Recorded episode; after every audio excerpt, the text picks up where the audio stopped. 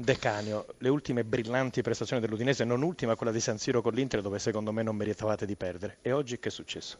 Avevo timore di questa partita perché ho avuto modo di conoscere le caratteristiche del, del Torino osservandola molto spesso e sapevo che è una squadra molto pericolosa da affrontare soprattutto in casa nostra e fuori per loro e, e, probabilmente quel gol su calcio d'angolo al decimo minuto dopo averne sbagliato uno noi così con Matos, sì, con Matos eh, clamoroso probabilmente essere andati sotto ci ha creato un po' di, di, di paura e non abbiamo avuto la, la, la, serenità poi di gestire la situazione, insomma c'era tanto tempo ecco, e dovevamo farlo. Invece... Soprattutto dopo il gol di Felipe, all'inizio ripresa era proprio la svolta, invece poi è arrivato il gol di Martinez.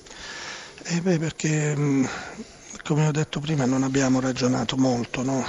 ci siamo fatti prendere un po' dalla foga e naturalmente ci siamo scoperti lasciando spazio al loro contropiede, quindi che è letale, insomma, no? abbiamo visto anche in, in, altre partite, avevamo studiati bene.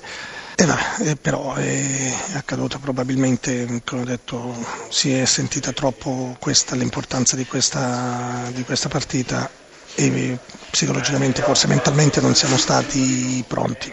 Cosa volete dire a questi tifosi? Noi li vediamo attraverso la vetrata dalla nostra sala interviste, stanno ancora continuando a fare il tifo, mancano due partite, nulla è compromesso, però insomma oggi forse si aspettavano di festeggiare la salvezza aritmetica. Sì, sì pensavamo, pensavamo di farlo e di regalargliela e non ci siamo riusciti e ci dispiace moltissimo, ma proprio tanto perché Uh, avevamo fatto un appello ieri, loro hanno risposto in, in maniera totale, incommiabile e mm, li ringraziamo e, e personalmente noi della squadra chiedo scusa a loro per questa bruttissima prestazione nostra. Però insomma come bisogna tirarsi su, non pensare pensar male, la vera Udinese non è questa. Abbiamo avuto tante prove e dimostrazioni che è capace di fare, di fare altro abbiamo queste due partite e dobbiamo interpretarle così come abbiamo fatto le precedenti.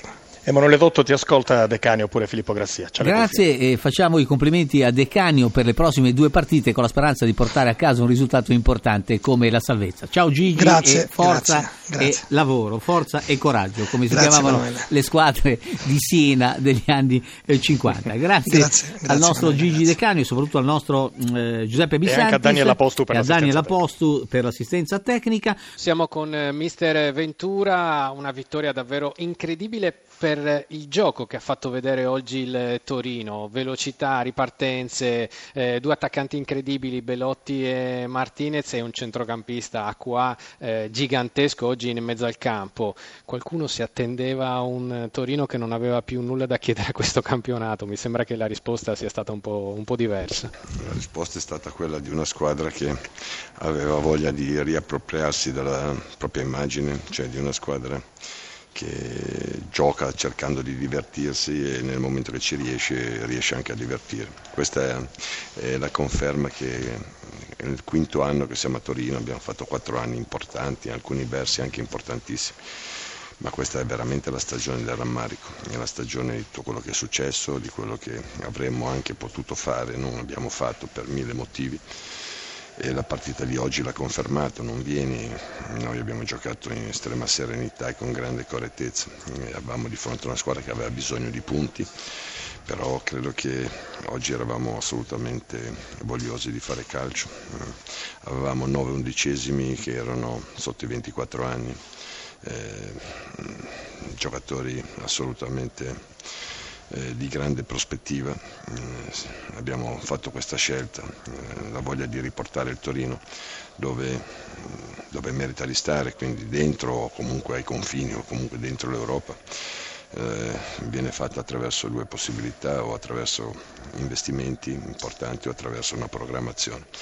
Noi abbiamo fatto questa scelta, è chiaro che programmazione significa, eh, non è solo una parola, significa lavoro e tempo necessario per far crescere questi ragazzi. Quando io all'inizio dell'anno dicevo che Bellotti nel giro di 12 mesi sarebbe approdato in nazionale, molti sorridevano come sorridevano di Darmia, come sorridevano di Immobile quando è arrivato a Torino. Io credo che se lui continua a lavorare con l'umiltà e la voglia di mettersi in discussione è un altro che raggiungerà l'obiettivo che si è prefissato, non c'è solo lui, ce ne sono molti altri.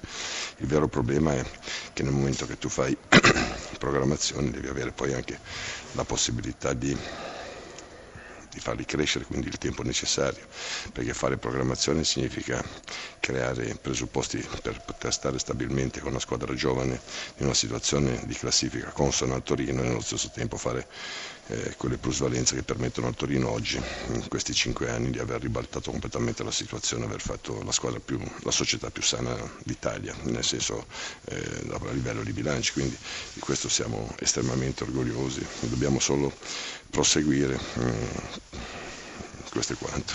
Dotto, ci sono domande per Ventura? No, facciamo i complimenti a Ventura, maestro di vita e di sport, docente di eh, educazione fisica, che ha fatto davvero tanta tanta strada da Chiavari, da Lentella, dalla Centese e via via per tutta l'Italia. Ha portato gioco e risultati e tanti punti. Bravo Ventura. Beh, grazie, grazie. Ogni tanto, una volta ogni due o tre mesi, magari sentire una parola positiva fa anche, fa anche piacere. Però dopo... Era due mesi che non dormivamo, quindi stasera probabilmente riesco anche a dormire. A dormire senza caffè, benissimo. Sì,